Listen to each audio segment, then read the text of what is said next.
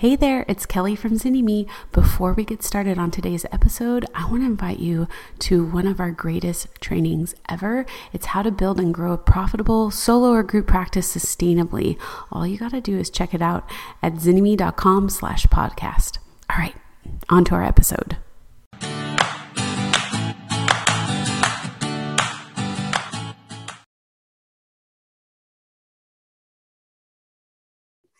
Hey, it's Kelly. Welcome to the podcast. Just a little heads up. In today's talk, we mention client suicide and very stressful situations in clinical care.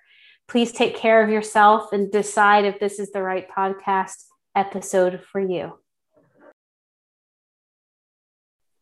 Welcome to the podcast. Today we are joined by Jennifer Brandstetter in Indiana and Ohio. Well, she has practices in both states. So I'm really excited to share her process and her journey in starting her practice and growing her practice. Welcome, Jennifer. Thank you, Kelly. I'm glad to mark this off of my goal list from last round of boot camp last spring. You wanted to be on the podcast? Yes, I set that as my goal. I said, I'm going to be on the podcast. I thought it would be by fall, but that's okay. It was a pandemic. So it was a pandemic year. So, you know, I'm happy to have you on here. Um, just before we started recording, we were catching up on how things have been going. And um, you've been in boot camp for how long now? Um, a little over a year. So I started like December of twenty nineteen. Yeah.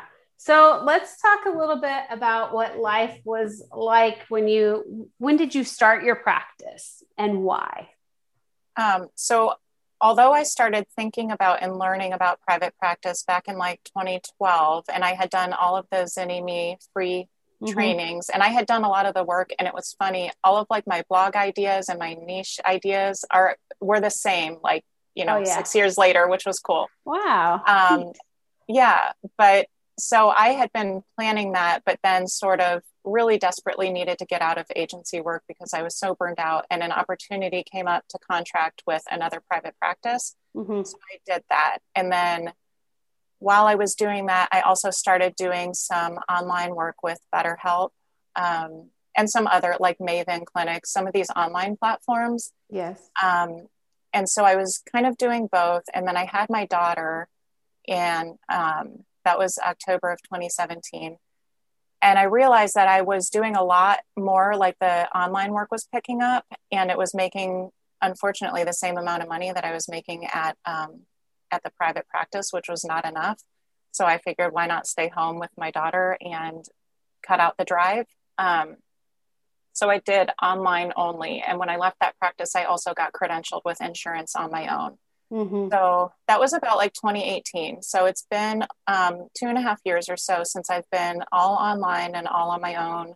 Um, I I live in Indiana, right across the border from Ohio. So I have yes. a license in both states, had to get credentialed sometimes in both states. Um, mm-hmm.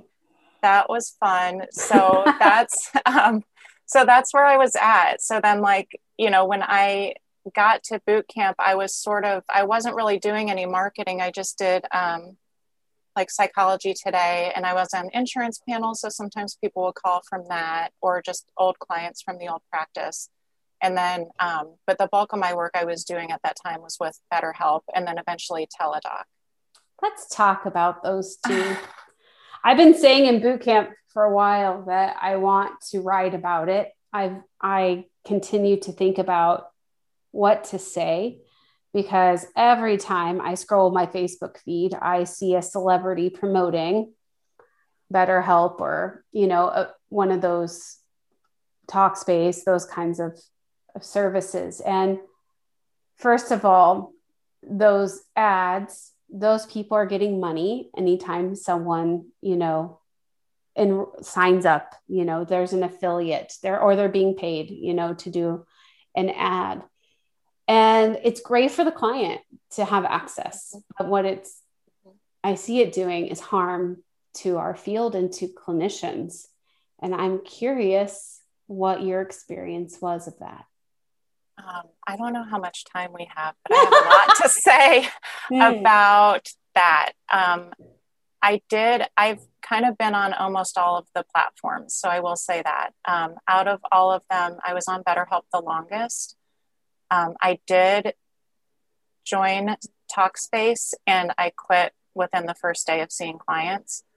Um, so they're all a little bit different. With BetterHelp particularly, what I liked is they just kind of, it was your own practice. They didn't have any clinical oversight telling you what to do, what to say, how to say it, exactly when to say it, like Talkspace did.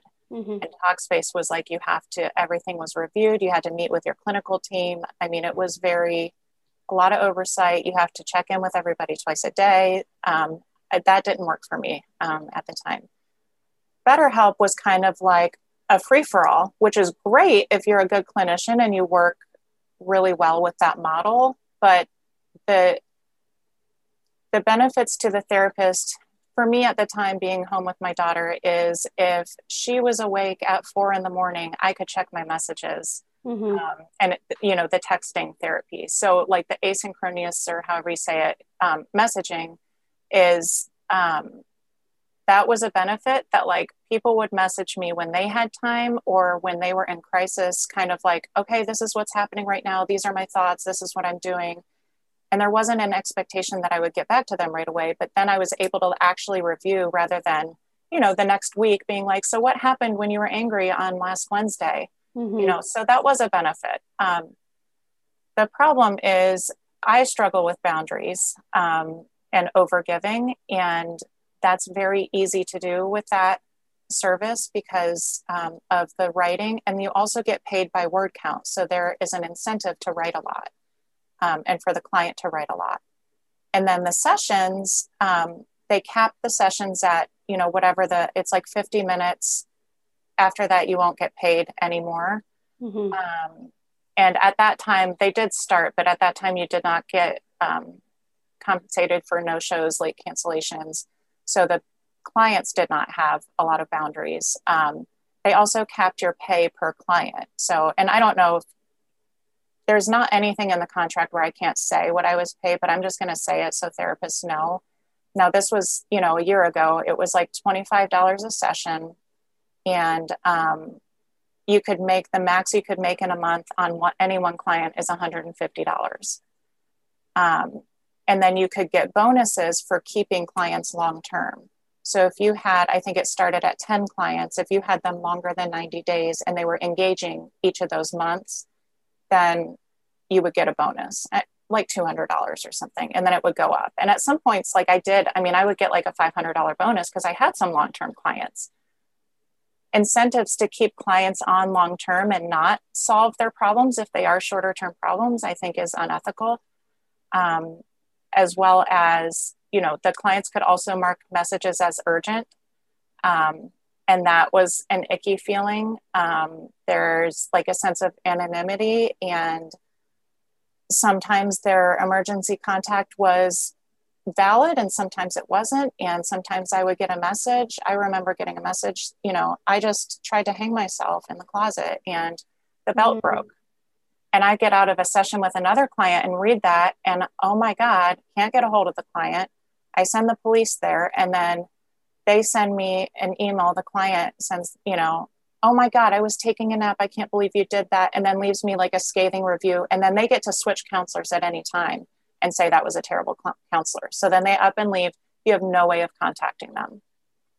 Um, hmm. So, and that's for any reason at all.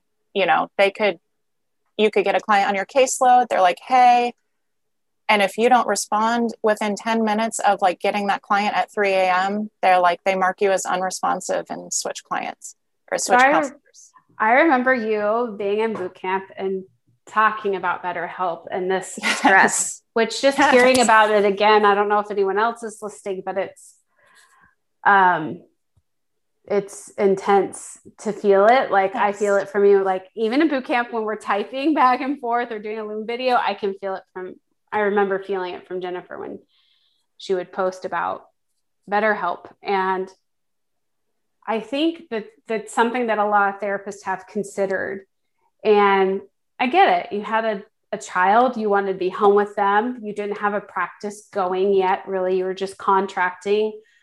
Um, and that's So it made sense.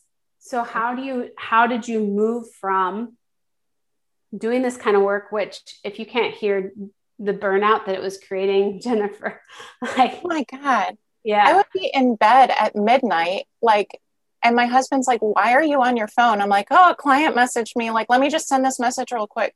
And it was like, it's a never ending, like, pile of work. You know, it's like laundry. You finish one and then something else is dirty. So it's just like, and for me personally, I didn't work well with that. And I would set boundaries like, hey, I only check in twice a day on my messages. Some clients would message multiple times a day and it would be paragraphs, paragraphs, paragraphs. So like they would max out the money I was making. So yeah, I was so burned out. Oh my gosh. Mm-hmm. So burned out. I had no time for anything. So how to change it? Um, so I, I don't remember exactly what the process was of how I got to boot camp, but I know that I got some sort of email, I'm sure.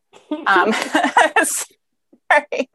And I didn't ignore it. But you were running a deal and it was a little more affordable for, you know, what I thought. But of course there was a payment plan too.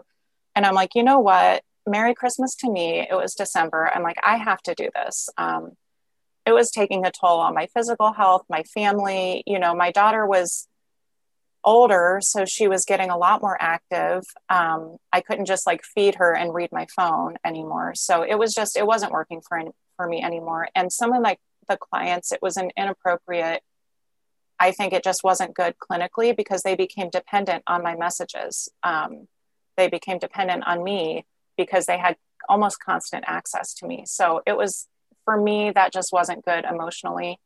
Um, so I ended up going ahead and Um, starting boot camp, and I got access to the modules right away. And um, I just started working through them. And I think like just looking through the whole process and learning about like building a business. I mean, that's the whole other side of private practice that nobody taught me. The woman who I was contracting with, she clearly didn't have like a business plan because her, her accountant didn't even tell her to save for taxes. So she got a huge tax bill after her first year, like surprise. Um, she was paying me twenty-five dollars a session mm. and she was only charging one hundred dollars a session. Mm. Um, so, you know, and then she would charge the client for a no-show and I'd be sitting there in the office and I wouldn't get anything for it.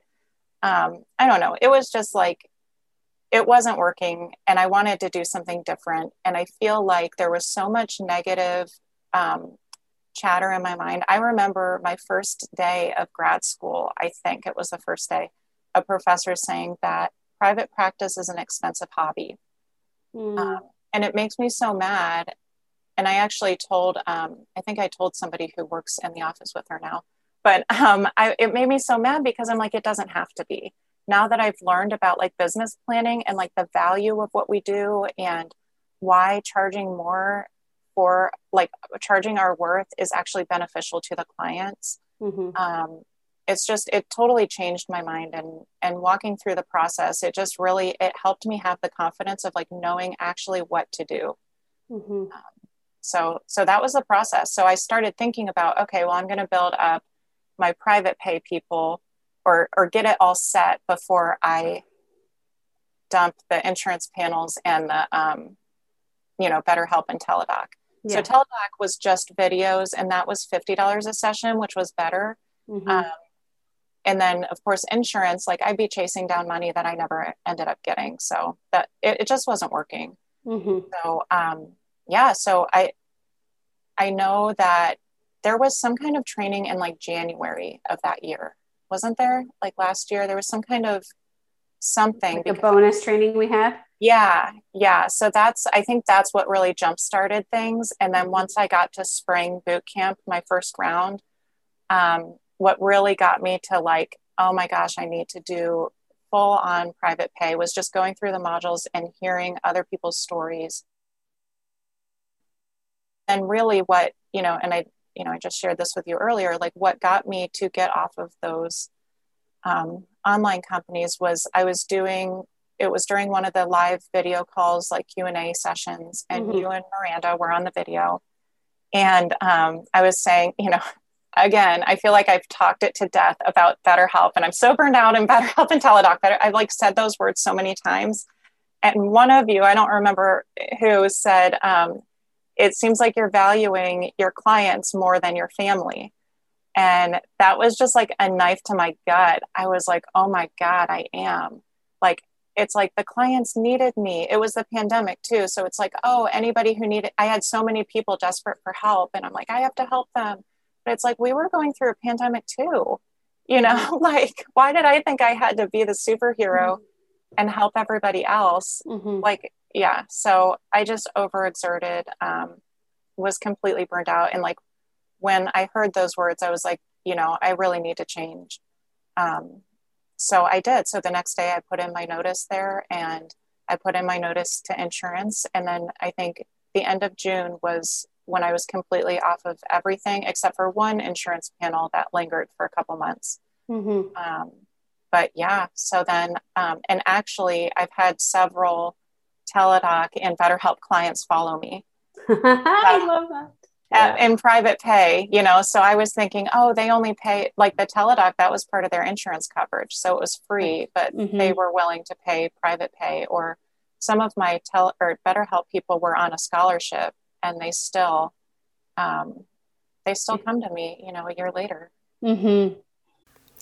Hey, it's Kelly. Are you enjoying today's episode? There is so much more to starting your private practice. That's why we created Business School for Therapists. It's our lifetime access business building program created especially for you and all the future stages of practice that you are going to go through. If you're ready to join a community that supports you, that to have access to a massive library of private practice trainings covering everything from creating your vision to setting your fee to getting you legally covered and more, this is for you. Simply go to bit.ly slash therapist business school to get started. I remember that time period of like, okay, which is the worst we get rid of first, then the next one, yeah. then the next one. Yep. And I do vaguely remember the conversation. And I, I want to be clear that you were in a position where you could at least make some changes. I know some people yes. are doing what they can to take care yeah. of their families and things. And I know you were motivated by that, but you were also at the time frustrated with your lack of time with your daughter, about how things were getting interrupted. And it was very hard, I mean, to hold the boundaries with that kind of formatting. And so now, well, and, go ahead. Uh, no, um, the other thing too, and now I just lost my train of thought. Um, oh, when I did the math, I only needed five private pay clients to replace my income. So that's really what, I mean, because I still needed to make like a minimum yes. amount of income, but I'm like, okay, well, if I could get five clients, mm-hmm. like, yeah, it came down to math. Yep. I know it, it's, it's the, it's the funniest thing. Like, I believe in intuition, but I also believe in the numbers too, that can help mm-hmm. us make some of those decisions. And, you know, what are some things that have helped you keep from having that burnout in your own practice? Because sometimes we leave organizations mm-hmm. and we keep doing the same stuff, like the boundary yeah. thing. You can easily yes. replicate that in your private practice. Yes. So what have you been working to do to mitigate the burnout? Um, well, I see my own therapist, so that has been helpful. And she owns a private practice. So that's why I connected with her, because she can help me with that to understand and hold me accountable um, to the boundaries, um, because it's an issue I just like personally struggle with, is mm-hmm. doing things for other people and taking on too much. So um, that has been helpful. Um, I also, oh, one of the benefits that I'm so grateful for with bootcamp is my buddies. So I have, uh, there's a group of three of us that have met monthly now for over a year, which wow. is crazy. And so it's really nice to just talk about and see each other grow too. Okay, what's my goal? And then like, oh my gosh, I'm full and I'm taking on too much, and, or, or what else, you know, so mm-hmm. it has been helpful to just, just be accountable every month. Like, how are we doing? Like, am I taking on too much? Um, I think just like remembering how bad it felt. Um, and I, I pick up pretty quickly if I'm going in the wrong direction. Um, so like with, I have one, um, you know, case in particular that recently I was like, I feel like I'm, I'm doing too much maybe. So I just paid for a consultation, um, with an expert, super helpful, super mm-hmm. helpful. So it's like, oh, okay, I need to rein it back in and do something different. So not doing it alone. No, it's like, I didn't care. And what's so nice is like, when I was working, I never thought I could pay another therapist two hundred dollars for her time just to consult on a case. Mm-hmm. And I'm not saying that I make a ton of money right now. I'm like just now starting to get like comfortable, but like I saw the value in that because it was going to help me just overall with my practice. Mm-hmm.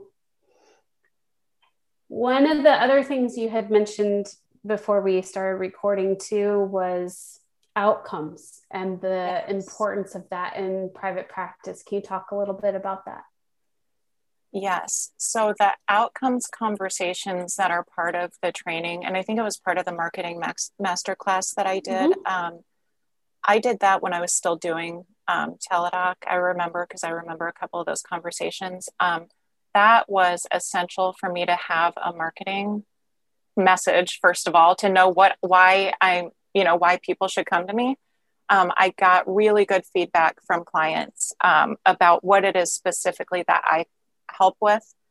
Um, so that part was really helpful. And then it also gave me the confidence to go into full fee private practice because I'm like, oh, I actually am helping people. Mm-hmm. Uh, and then of course, with the clients having those conversations and allowing that space to kind of be vulnerable and for them to give me constructive feedback, that was just really good clinically for them to be able to say, hey, yeah, I'd like more of this or, or less of that. Um, and then, you know, once I got into private practice, I noticed that the less burnout and less clients meant better outcomes for my clients. So I have the time now to think about a case or think about or send resources in between sessions that I'm like, oh, I think, you know, my client might like this. Mm-hmm. Um, I have the time, you know, I called a psychiatrist the other day and like, this is rare, but we talked for a half an hour, mm-hmm. like half an hour with a psychiatrist. Like I never would have had that time. Um, and I wouldn't have ever expected it, but it was super helpful because it's going to help that client. Um, and it's also going to help my practice because he understood what I do and I understand how he works. Yeah. So yeah, I mean, the outcomes are just, I mean, it, I can't even explain. I don't want to say I was doing bad work before because I think I was helping people, but I'm doing much more rich clinical work now. It's beautiful. So where do you think is your next growth edge in your practice? Oh man. Um, I think, I mean, right now I, you know, I just said that about boundaries, but two weeks ago I was like way over my, my goal of how many client sessions a week. And I was feeling burned out. So I'm like, what am I doing? Um, but I was able to rein it back in. So, um, so having the boundaries, I think like that's going to be important is having boundaries on my time, like mm-hmm. how many slots are available. Mm-hmm. Um, being able to say I'm not taking new clients, that was hard. Um, but I did it for last month and this month. Mm-hmm. And then, um, you know, the other thing, so I didn't mention that I, I did contract with Lyra Health, which is an E A P that pays a fair fee for sessions. Mm-hmm. And, um, and I've really liked it. I've liked working with them and the clients that I've gotten have been a really good fit. So, for now, I think it's wonderful. It filled up my practice very quickly. Um, while I'm still growing, like my private pay clients, um, I'm still getting referrals, but that just really helped kind of round out my caseload. Yeah. Um, but what I'd still like to move forward on is honing in my marketing and my, you know, for my private practice, like for the private full fee.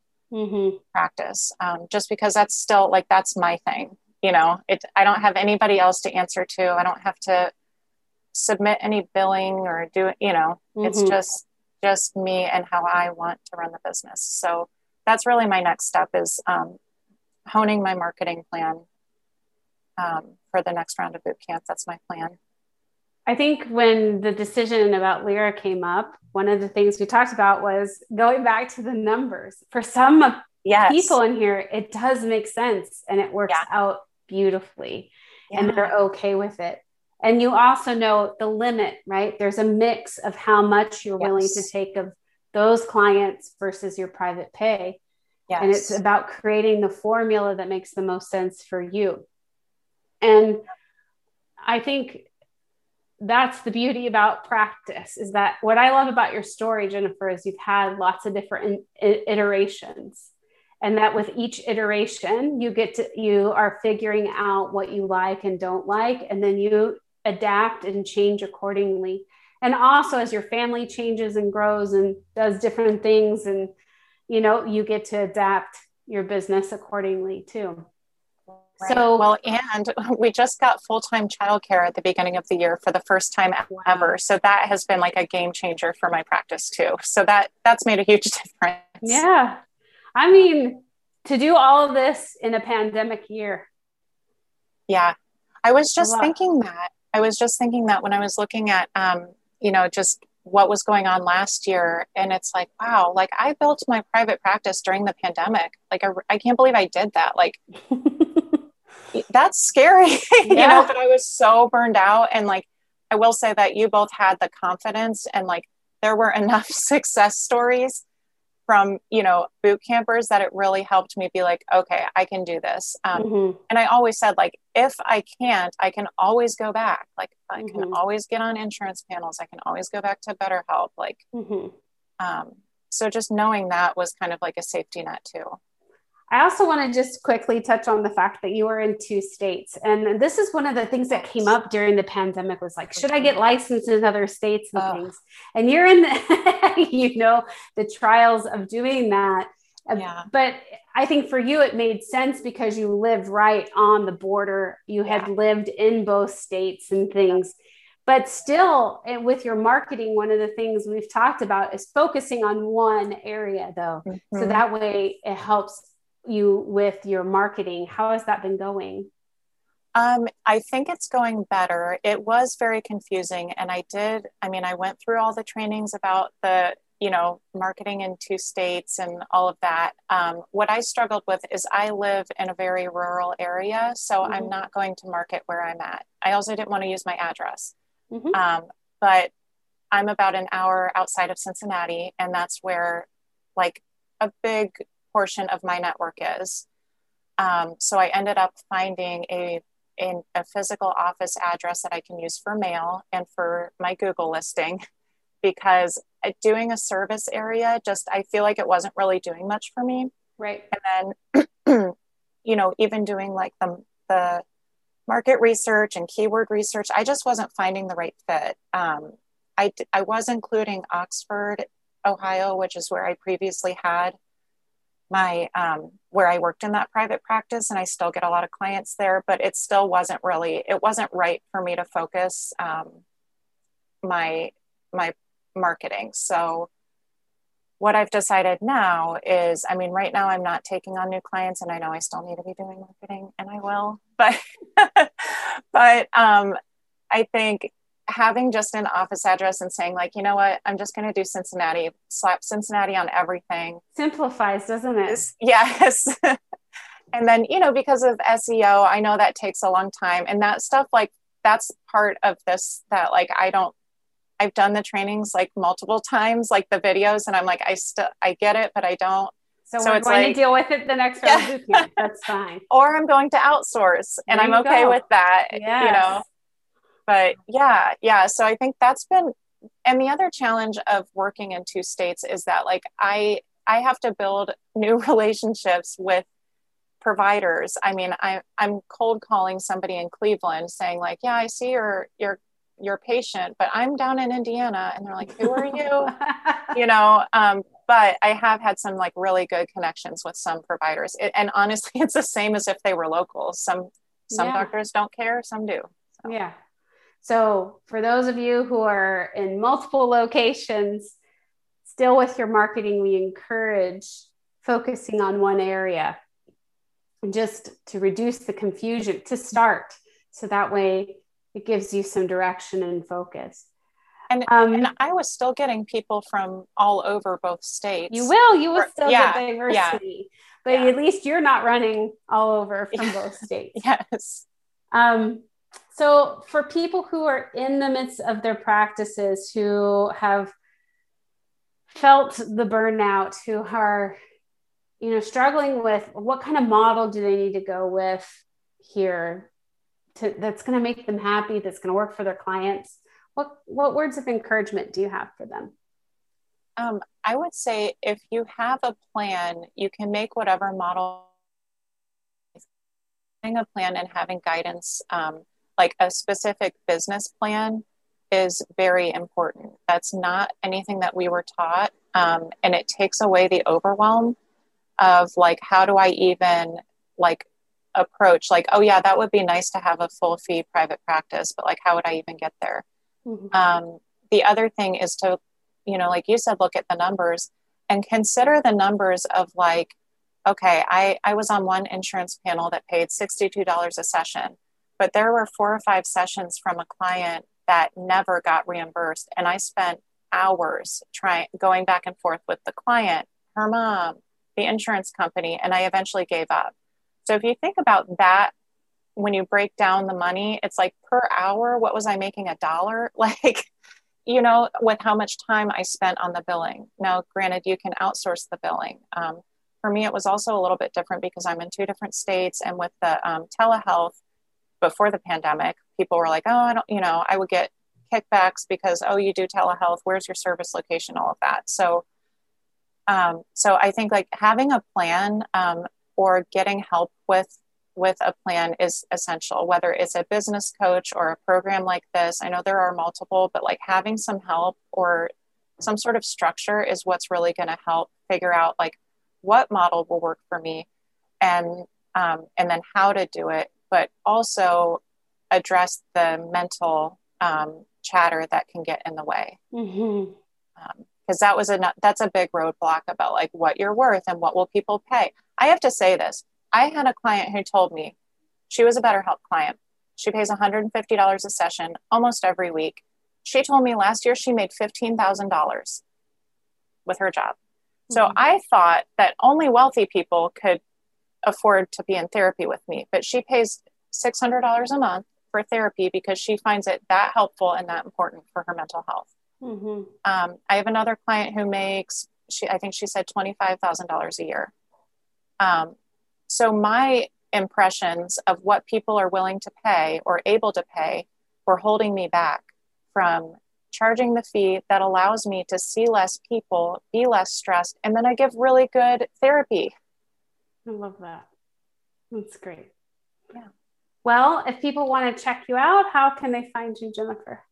Um, you can go to midwest psychotherapy dot com.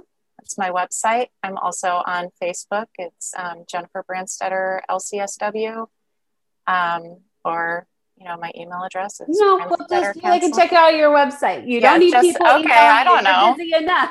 I know. Yeah. Go to the website. Yes. Yeah. All yeah. Right.